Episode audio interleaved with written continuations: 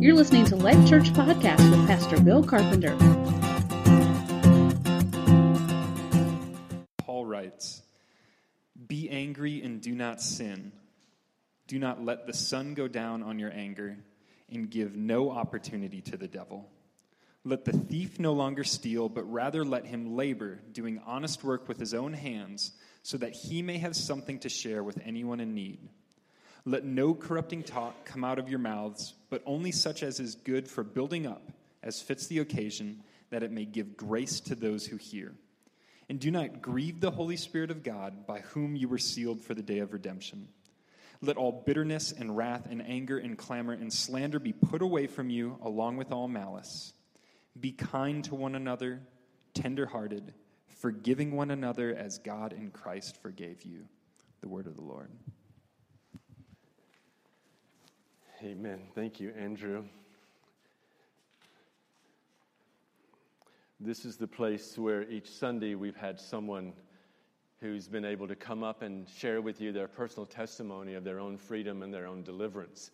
And they have been very, very powerful, powerful uh, testimonies that have come from many of you in the seat. And today will be a little bit different in that. Um, Jan did such a great job with forgiveness last week, uh, and I really appreciated her testimony.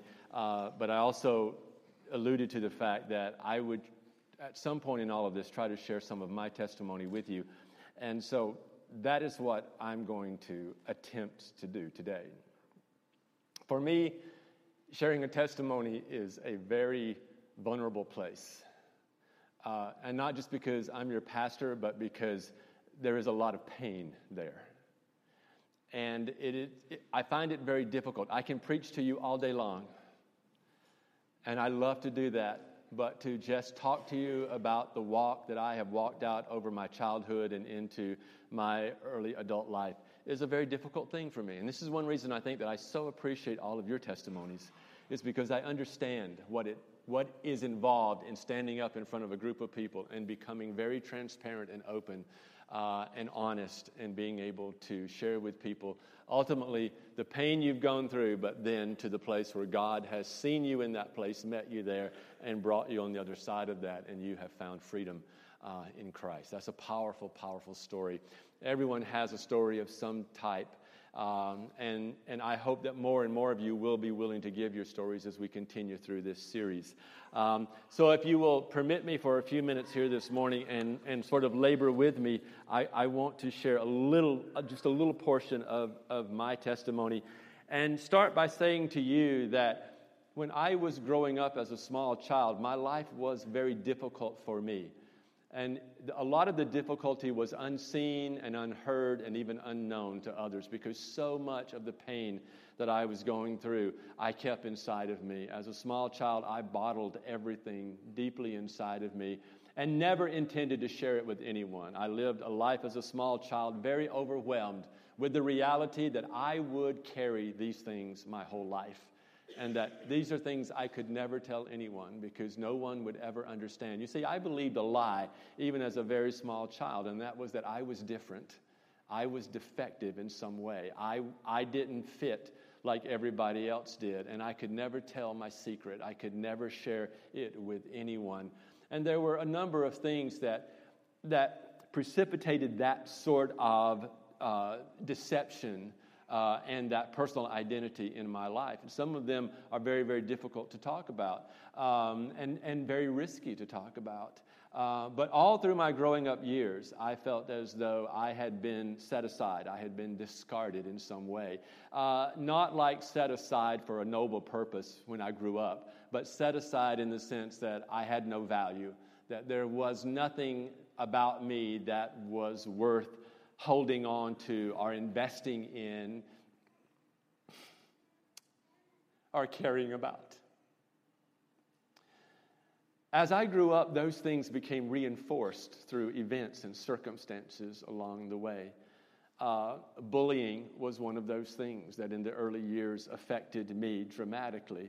Um, but there were events that happened that were particular to me as it relates to my earthly father. And those were things that reinforced the beliefs that I had begun to believe about myself. When I was a young teenager, I sent in some artwork. I, I was told by lots of people that I was gifted. And, uh, and I loved drawing. I loved painting. I, this was my outlet. It was something I could do and express myself uh, in ways that I couldn't with anyone else. And um, and I, I, took a risk, even though I was already feeling the message that was coming to me was one that you'll never amount to anything, you'll never be worth anything, you aren't any good, uh, you wouldn't be the chosen one. And I wasn't the chosen one in my family, my younger brother was the chosen one. Uh, and so I lived outside of, of that privilege, if you will, uh, with my own earthly father. But I took a risk and sent in some of my artwork to a, a Boston school. Um, and uh, a gentleman uh, drove down from uh, the Boston Art Institute to talk to my family about my future. And of course, my dad refused to speak with this man and uh, walked away, just said, Nope, I have nothing to say to you and uh, would not talk to him. And uh, it was devastating for me because it was something that I had taken such a huge risk to do to put myself out there, uh, and then to have it all just discounted with just a simple no, I won't say anything to this man. Uh, on your behalf, I felt as though I had no one, uh, no advocate for me, no person on my side, no one for me it seemed that everything was against me. I remember after the man left and he looked at me and said, I'm really sorry, son. That's too bad. That's unfortunate. And uh, he had a, a, a, an envelope, a file with what I had sent to, to the school with him. And uh, he put it under his arm and walked out and got in his car and drove away. I was devastated, and so I took a walk. That's what I did oftentimes when I couldn't understand things, was I would walk. And uh, I walked down the, the dirt path of our little home in South Georgia. And uh, as I was walking down the path, I happened to glance over in the ditch. And it had started to rain a little bit, and so there was some wetness on the ground there and, and in the ditch. And there in the ditch lay the file, and there was the things that I had risked sending that were mine. And I remember as a, little, as a young boy thinking, that is my life. My life is in the ditch. And that's the way my life will be. I'm like a piece of trash lying in a ditch. And I began to believe that. When my father didn't show up for my graduation from high school, it reinforced that reality that there was nothing for me and I had no value. When my father refused to come to my wedding, uh, it reinforced deeply that it didn't, my life and my future didn't matter to him. And so it was a very difficult, difficult process of trying to not hate. Hate is a powerful passion, a powerful emotion, a very poisonous one. Even as a child, I understood hate, and I didn't want that to be my life. And so I tried to fight that, but at the same time, very much um, struggled with it. Fast forward, my wife and I were thrilled to have our first child, a son. I thought, I'm going to be such a different dad than my dad.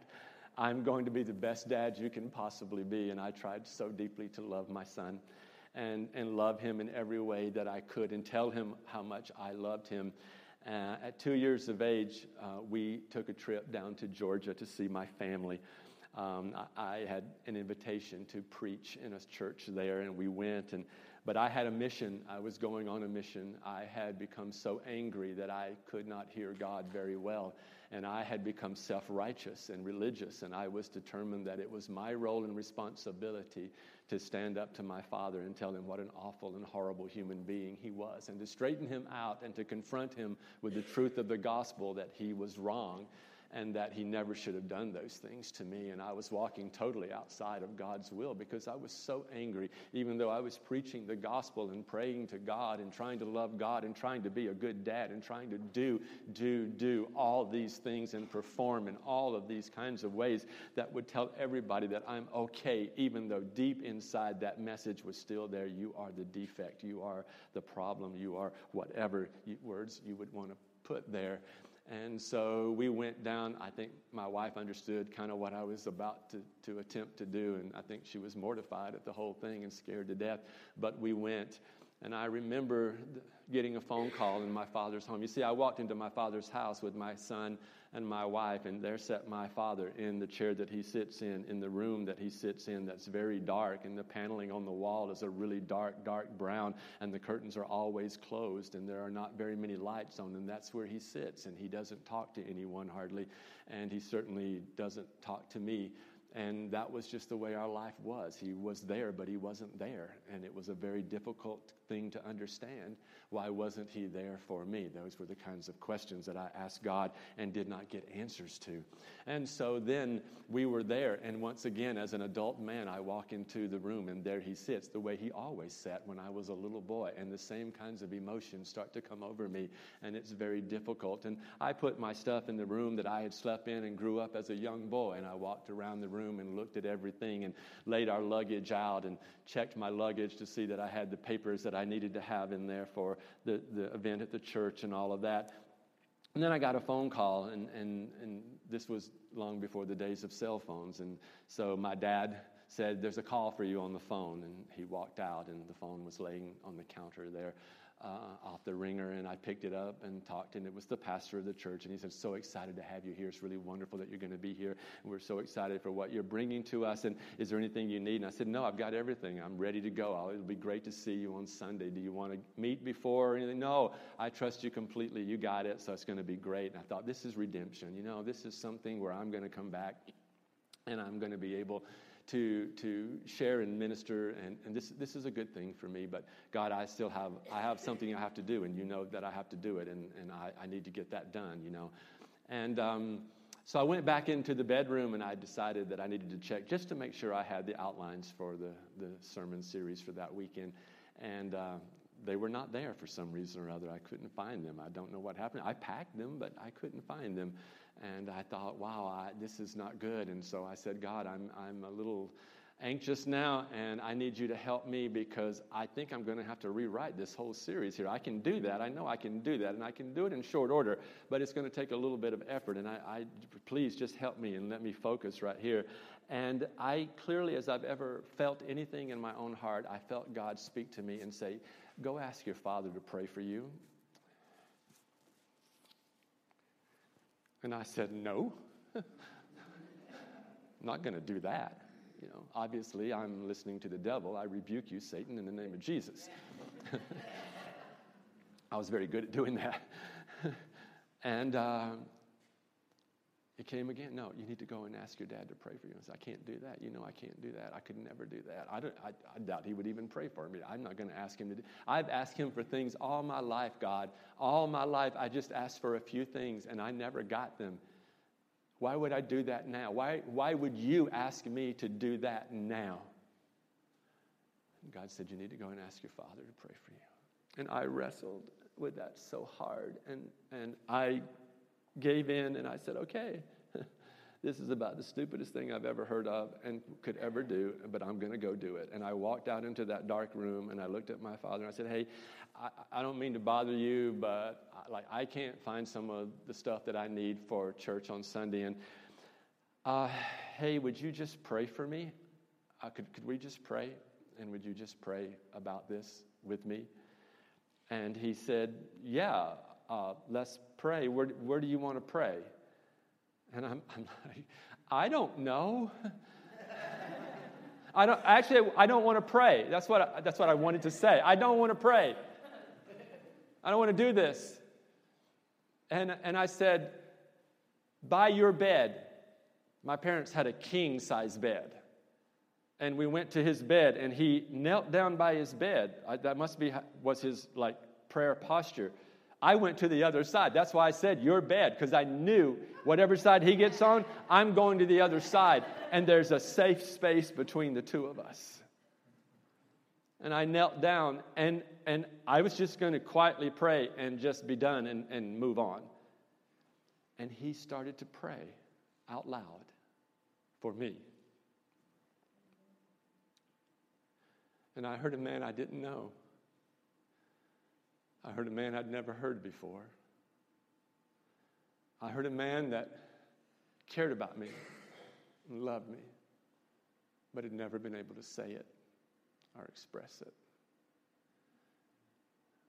I didn't close my eyes, I didn't bow my head. My, my fingers were tight on the blanket on the bed, and I knelt there and I watched him as he knelt over and prayed, and I just stared at him. And I was like, I don't know you. But God, I was wrong, and you are good. And I, I don't know what to do with this exactly, but this is enough. Like, I can go home. Like, I'm okay. I'm going to be all right. And I can go home. And my dad finished his prayer, and I said, Thank you. And I did the services on the weekend, and it was really great. And everything was wonderful. And my home in South Georgia is like Grand Central Station, and there's like 20 to 30 people there all the time. And my parents cook for everybody, and it's just a big, big thing.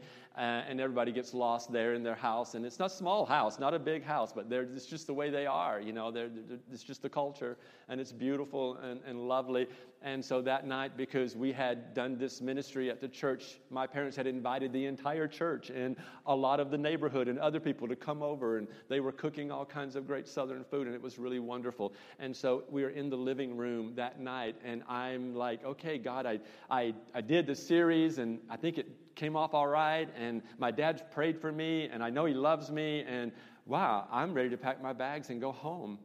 And uh, I looked around, I turned and I looked, and my dad was on the floor on his all fours, and my two year old was on his shoulders, and he was playing with my two year old, and I became so angry.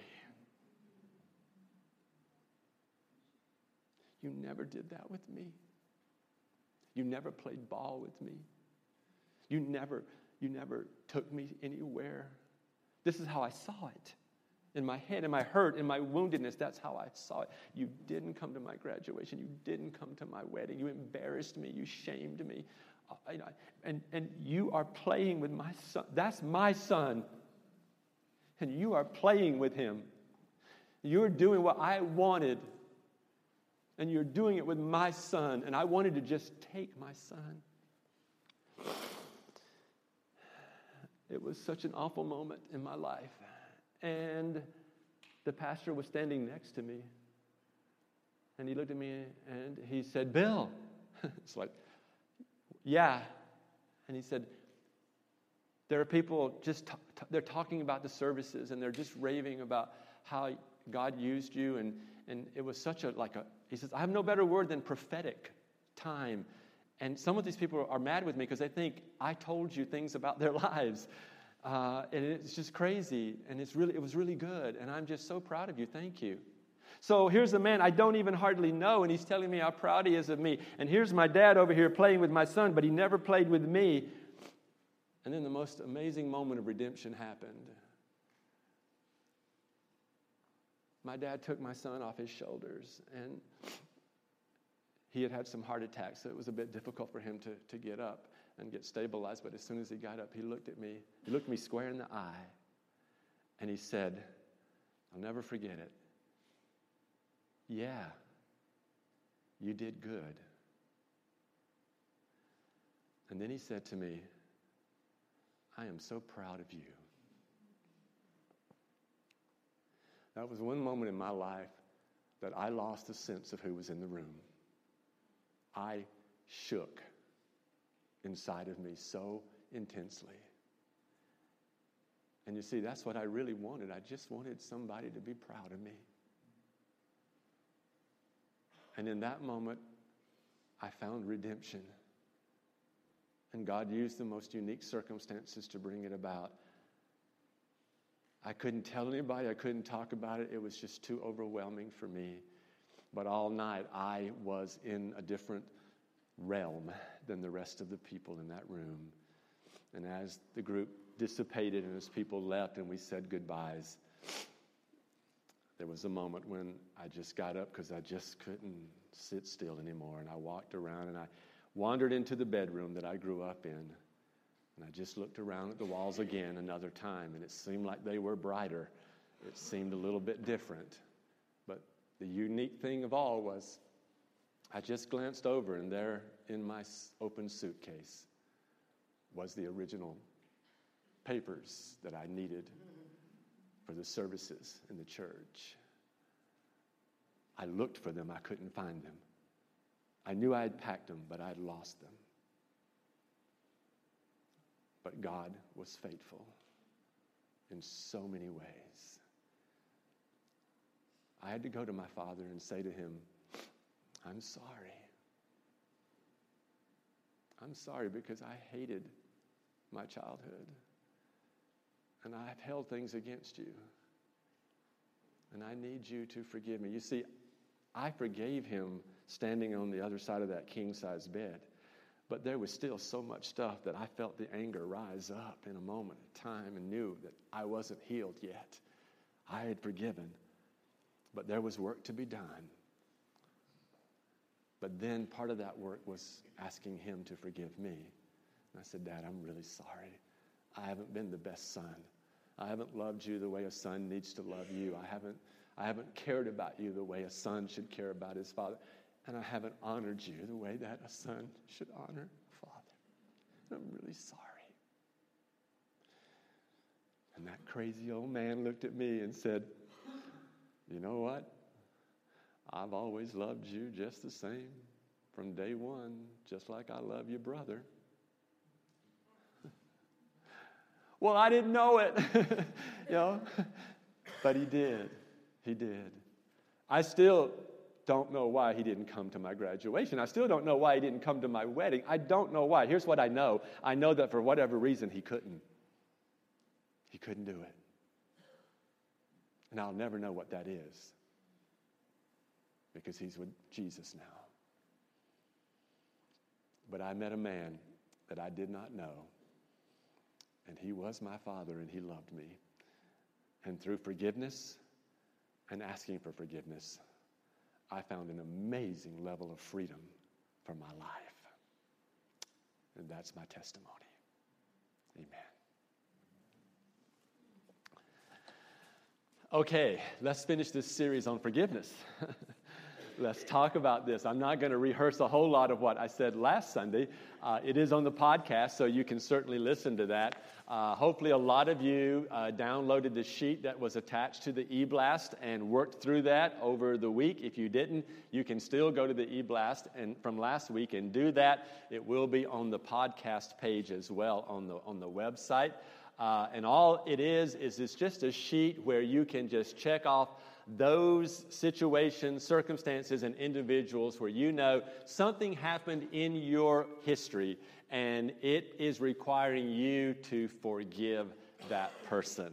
And um, I'm sure for some of you, this was a great challenge. For some of you, maybe it was an easy thing to do, but definitely a great challenge for some of you, as it has been for me on the numerous times that I've taken a sheet like this and sat down and gone through it. You see, you will be able to forgive people at whatever level you are capable, emotionally, physically, and spiritually all right? And you can do that. But you will need from time to time to go back and rehearse again your history and go deeper than what you originally went. And sometimes that will require you to forgive the same person again. Maybe even rehearse some of that same issue or that same injury that happened in your life. But the intent is that you are continually being cleansed, all right? The Bible says you have been saved, you are being saved, and you will be saved, all right? You are cleansed and sanctified because because Jesus bought you with the blood on the cross of Calvary. But you are being sanctified because the work of the Holy Spirit and the washing of truth is taking place in your life. And you will be sanctified because when you see Him, you will be like Him. All right? And so this is a progressive, ongoing work that we do called deliverance. And a great part of deliverance, and this is why we're talking about forgiveness and unforgiveness before we talk about other things like rejection and shame and insecurity and inferiority and all of these sorts of things, because a lot of this lies inside this bed of forgiveness and unforgiveness. And what you are able to do in terms of forgiveness has a tremendous impact on how you handle these other areas of your life and these strongholds or these footholds of the enemy that he has gotten into your life in, okay? And so it's very, very important that you and I begin to understand the powerful work of forgiveness and being forgiven, not just being forgiven by Jesus uh, but being forgiven by others. And here's what I want you to understand, and this is, this is not an indictment against any pastor anywhere, any, in any place at any time, but a lot of times our pastors, like me, we love to preach the good news to you. And so we preach the forgiveness of Jesus Christ, almost to the mistake of saying, in essence, that's all you need all right? You just need to be forgiven by Jesus and you'll just feel all better and it'll be all great. It's a great life and all that kind of stuff. I'm guilty, all right?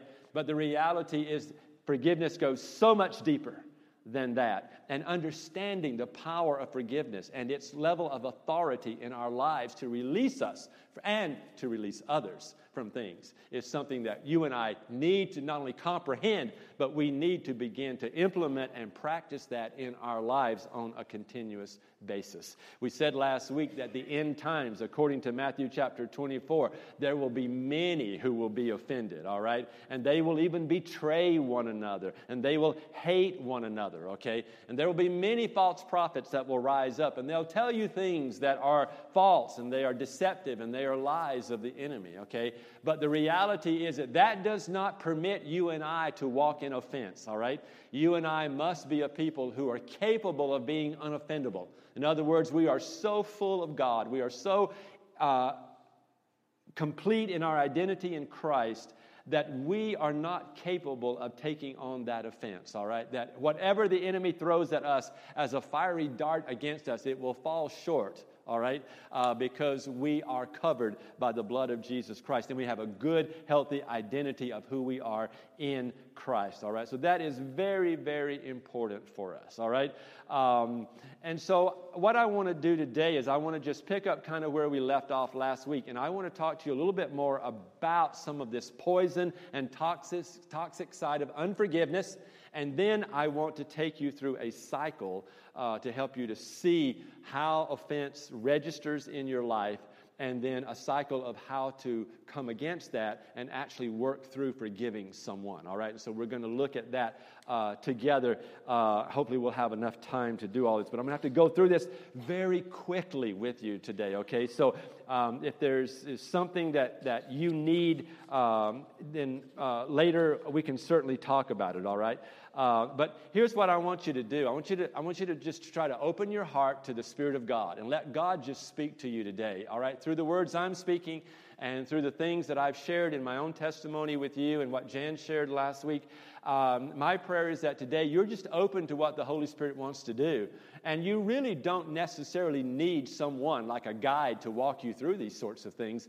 The Holy Spirit is the most wonderful comforter, teacher, companion to you. And if you will just let the Holy Spirit fill you up with His power, uh, you will be able to walk through this uh, with the Lord, okay?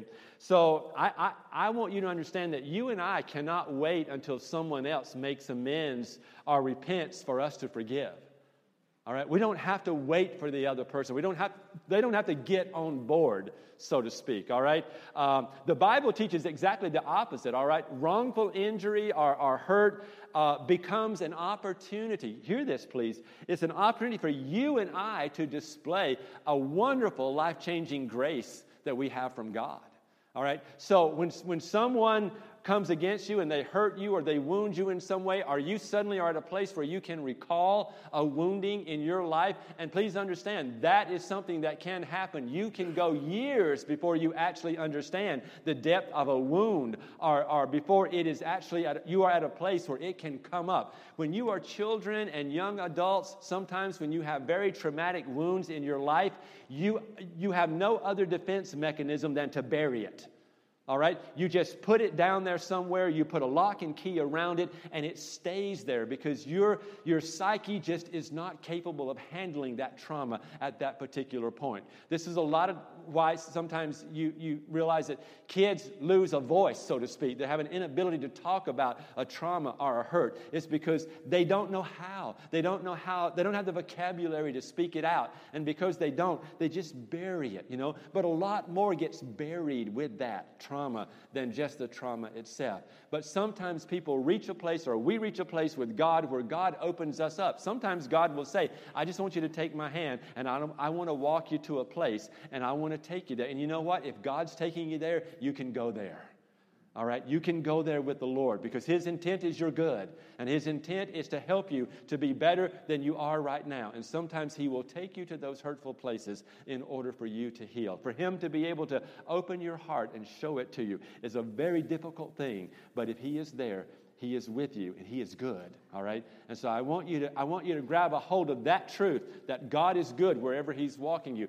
But it was 30 years at one point. I was 30 plus years old before i dealt with one of the terrible haunting issues of my childhood. And i could not even ver- verbalize it until a counselor took me through that particular situation and that particular issue all right? And so there are later times when some of these things will rise up okay? But you don't wait to forgive until the other person gets there all right you and i show the love of God. We show the power of the Holy Spirit that we received in our new birth, according to Romans 5 5, okay? And what God expects us to do and, and to be are empowered agents of His grace, all right? We are called to the ministry of reconciliation. That means we're called to help in the process of reconciling others to God. And so that requires for you and I to forgive at all levels, at all depths, all right? And so that is God's command to us.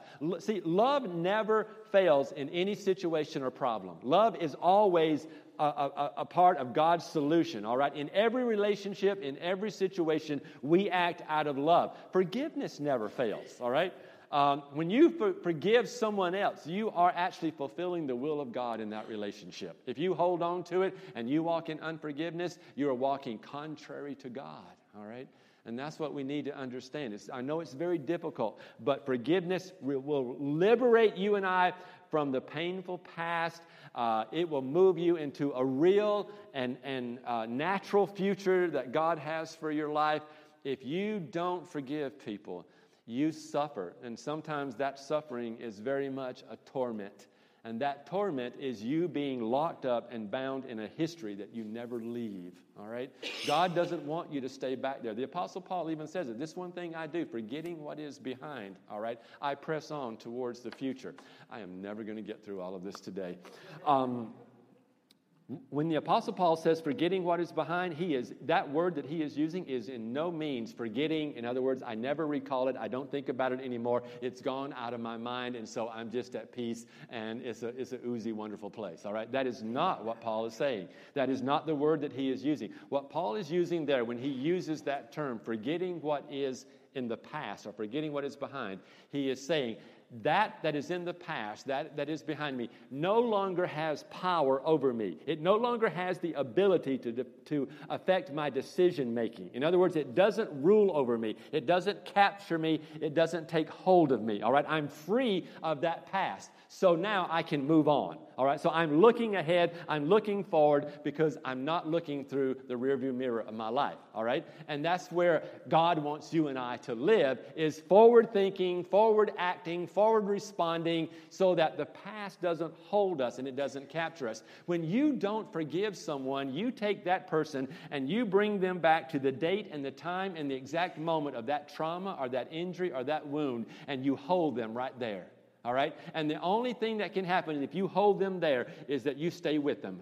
You stay right there with them. You never move. You never get away from that. You, you, you, you hold on to that. And some people just entrench themselves in that. They can't get away from it. Every, have, you, have you met someone like that where every time you talk to them, eventually they're going to bring up the same old wound, the same old injury, the same old place in their lives? It's because they have entrenched themselves around it. They're holding on to it and they're never moving on. God wants you to be free from that place. And that is what the power of forgiveness does. It liberates you, it unlocks that place and allows you to move away from there, even if the other person doesn't.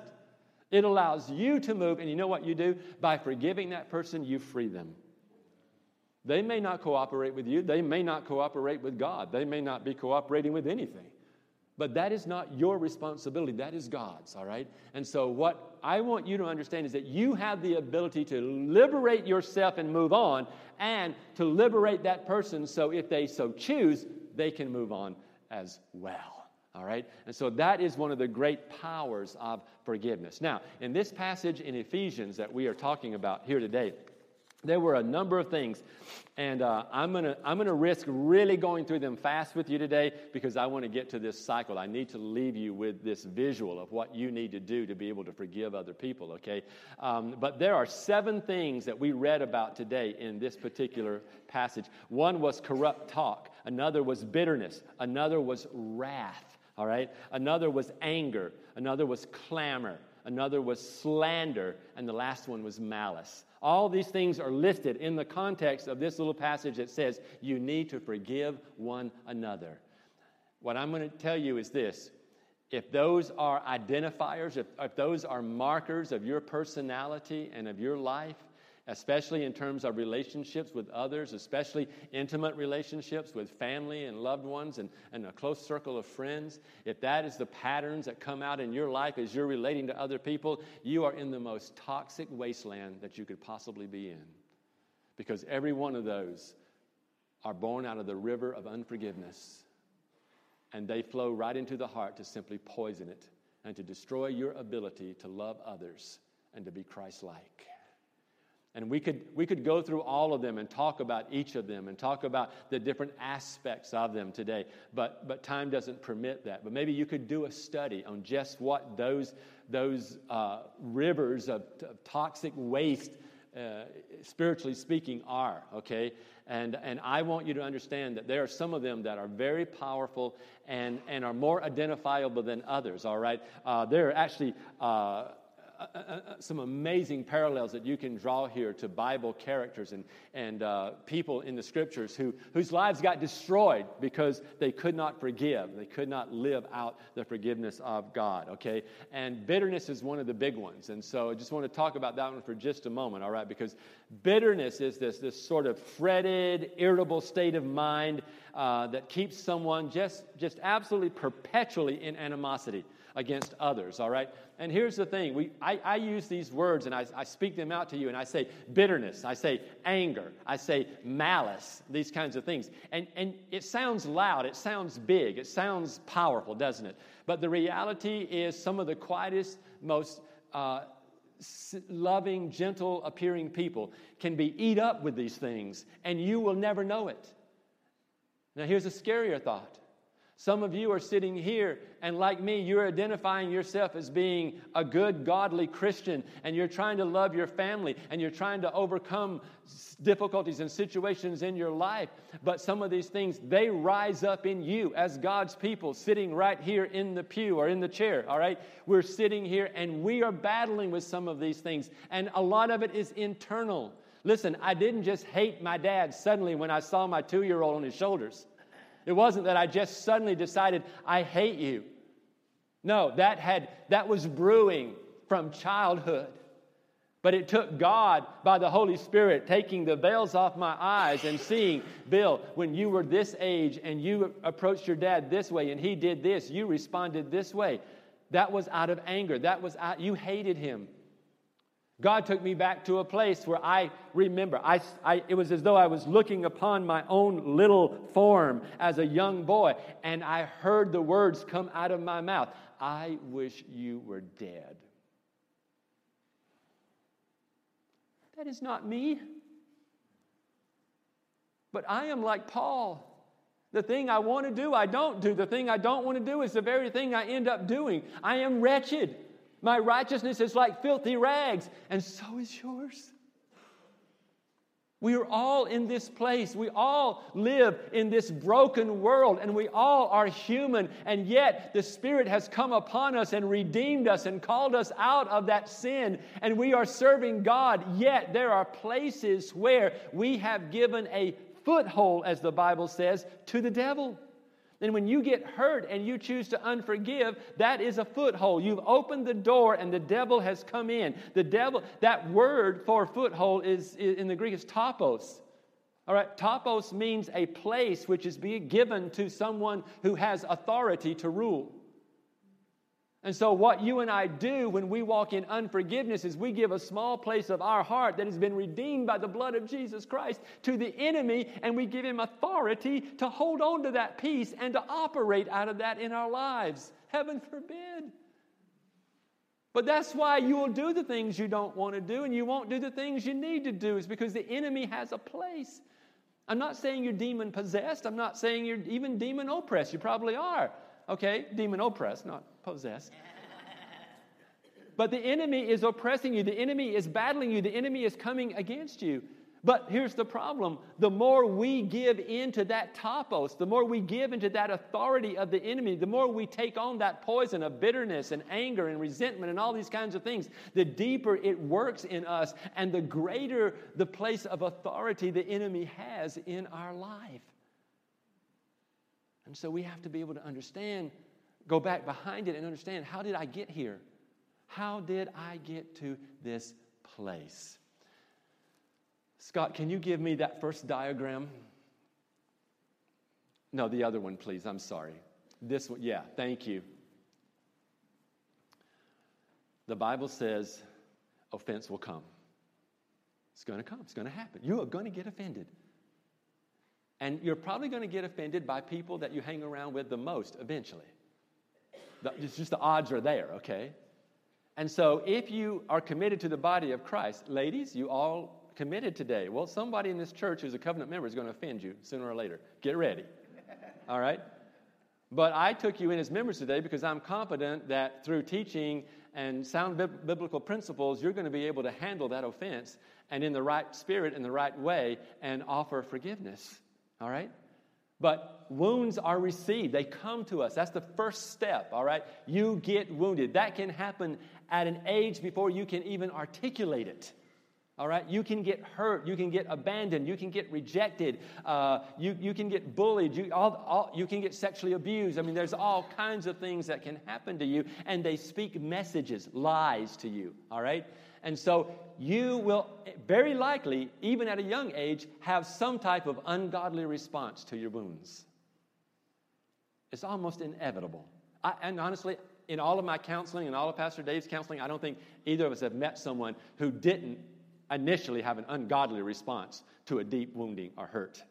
All right? It's the, na- it's the natural man that responds immediately. The natural woman responds to that, that hurt, all right? And so that hurt is in response to the wound that is felt. The wound you can't do anything about. It, it comes, all right? All right? And so then you respond to the wound. But then what happens is because of the ungodly response, topos enters in. In other words, the door opens to the enemy. All right? And so then, if there's another wound, or you revisit that wound, you open that door a little bit more and a little bit more because you're offended. Uh, then you, you, you won't forgive, and then you want that person to be judged, and then you want to punish them yourself. Uh, and then you get really angry, and then bitterness sets in, and then there's malice because you're going to get even with that person somewhere down the road, all that kind of stuff, you know. And so, all, as, as those things are happening, you're just opening the door more and more for the enemy. Really, what you're doing is you're putting a feeding tube right up to your heart heart from the, from the pit of hell, and you're letting the enemy just pour toxic waste in, on your plate spiritually speaking. That's what's happening when you and i do that okay? And so so we give ground all right? We give authority to the enemy there okay? And then what happens after that is that there is a, a, a behavior uh, or a response all right from us and oftentimes that will offend others and this is what the devil would really like. Once you're caught up in this offense and you're carrying this offense, there's, there's a cliche in counseling circles uh, hurting people hurt others. All right, it, it happens. It just does. And so when you got a church where people are very wounded, they start to hurt each other.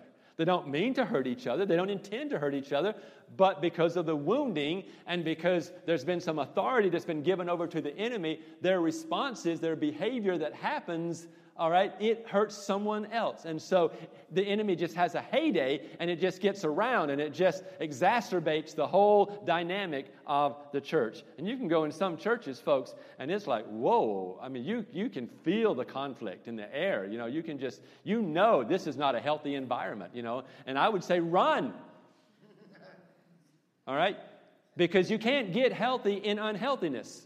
You have, you have to step out of that, all right, so you can begin to see and respond properly, all right? So you begin to respond, and that response can, can hurt other people, all right? And then what happens after that is the other person's reaction to your behavior reinforces the wounds that you already have, and the cycle starts all over again. This is what's happening with my dad. I felt abandoned. I felt hurt. I felt like he didn't care about me or he didn't love me. He, he, that man didn't throw the picture in the ditch, my dad did. Do you understand how you, your thinking goes? So all of the, the venom was bent towards my dad. Very soon, forgot about the guy in, in the black Cadillac. Forgot about Boston School of Art. All right? All I could think about was my dad and what he had done. He threw my, my, my drawings in the ditch, see? But then when he didn't come to my graduation, not only did he didn't care about my future when I was in the ninth grade, he didn't care about my future when I was in the 12th grade. And then when he didn't come to my wedding, see, each time it reinforced. It was once again, there was a reinforcement that was going on. This is what the enemy wants to do to every one of you. He wants to reinforce the wound and the hurt in your life and keep you in that cycle so that you are constantly going around over and over and you never break the cycle. You never get out of that place. You never walk in true freedom because you cannot get beyond forgiveness, unforgiveness. Okay? All right, Scott, can you show me the next one? I got to wrap this up. I'm, I'm three minutes over now, okay? Ah.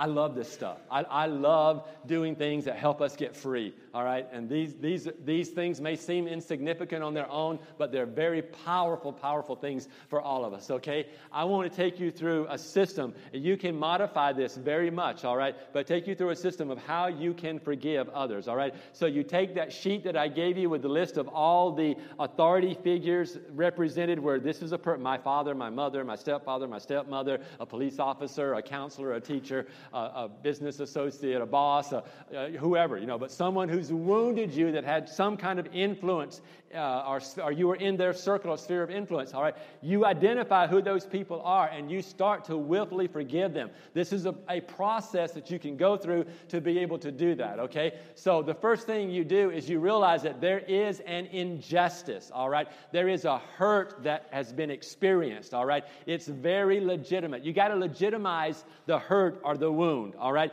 You don't let it consume you, you don't let it take you over, all right? It doesn't have that kind of power. You're just legitimizing the reality that I have been deeply hurt by someone and there is a problem here and I'm going to have to deal with it. All right? I've experienced this hurt.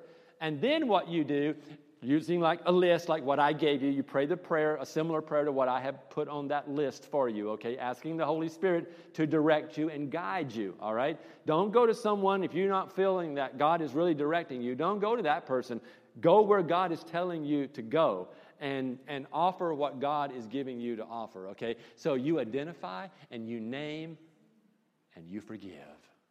All right? You identify the experience, the trauma, the hurt, the wound, and then you name the person who is the perpetrator or the betrayer or whatever. All right? You name them. All right? And you forgive. All right? And that's that's the like that's the most important like step over, okay? Is is that, that, that you are able to forgive, all right? And then the third piece in the process is that you identify and you confess your sin responses. That was the hard part for me because I had to say, you know what? I hated my dad. I wanted my dad to die. I remember God brought back to me later on uh, when I was a bit older how selfish I was. I wanted my parents to get a divorce because I had friends whose parents got divorced and his life was easier.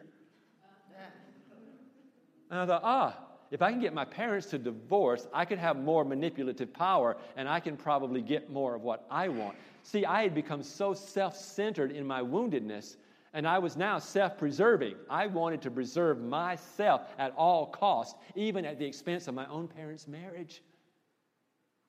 So I had to confess that. I had to ask God to forgive me for being so selfish and wanting the demise of my own parents' uh, lives together, okay? So you got to look at the thoughts, the actions, the emotions. This is where you look at anger and malice and resentment and, and uh, all these kinds of different things that can poison you and can be toxic, okay? And then you have to confess them. to God. All right, and you have to ask God to forgive you through His Son, Jesus Christ. You say, Well, when I got saved, God forgave me for everything. He did.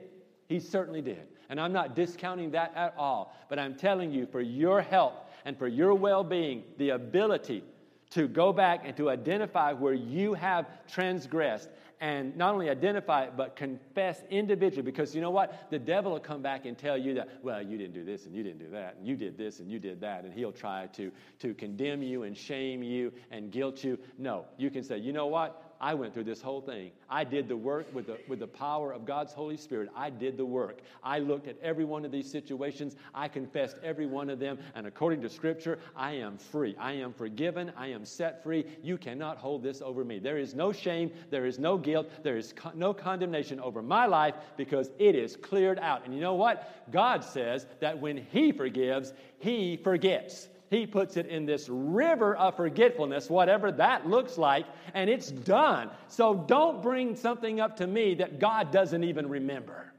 All right? So, this is power for you to fight against the adversarial forces that are coming against your mind and driving you spiritually crazy at times, okay? That's what we're doing, all right? So, then you repent of and you resist then going back into those same kind of sin responses, all right? Whatever's been your self protection mechanism, all right, you gotta you gotta be able to confess that and say, okay, God, this is what I do. Every time something like this happens, this is what I do. You know, I am the big shutdown guy. All right.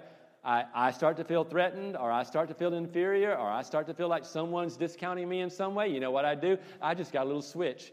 It's all imaginary, but it's the most real thing in the world. I just flip it and I'm done. You couldn't talk to me. You, I'm a brick wall. I am cement. All right? I have, I have put cement all the way around my heart, and you will never, ever, ever, ever, ever, ever get in there if I do that. But you know what? Now I know I do it. Because of God's grace and God's healing and God's revelation, I know that that switch is there. And you know what? I don't have to flip it. You know how I know that? If I was still flipping that switch, you'd have never heard my story this morning. You'd have never heard. I'd have put that somewhere. I would have buried that in a box and locked it up so deep, and none of you would ever have heard that because it's just too hard. Too hard. Okay? Then, then, when you have reached this next level, you are able to actually look at that person and bless them bless them, and release them. With prayers for sure, possibly with words if necessary, and maybe even actions if they are needed. All right? I remember thinking, ah, God, you, this is so hard. I have to keep, I just have to keep forgiving my dad. I have to keep forgiving my dad. I hate all the times that people see our wedding pictures and my father isn't in there and everyone thinks my father's dead and he's not. He's just sitting in his chair at home. You know, I look at that and I think, God, why do I have to keep rehearsing this? I keep telling people, and then people just look at me and go, What? What in the world? Why? You know, I still remember the, the, the reception at the wedding and all the aunties on my wife's side of the family going, Well, where is your father? Well, I don't really know. You know, trying not to be angry at my own wedding, trying not to be hurt at my own wedding, trying not to be sad at my own wedding, and blaming him for it, you know. But, but, but one day I said to my wife, I, or I just said it out. I just said it.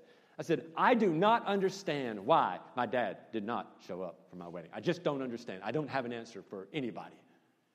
And she looked at me and she said, I don't either, but I know that he couldn't. And it was like the grace of God was sufficient, and God came into my heart, and I realized that for whatever reason, my poor dad, who I learned later only got a ninth grade education, who never had a father,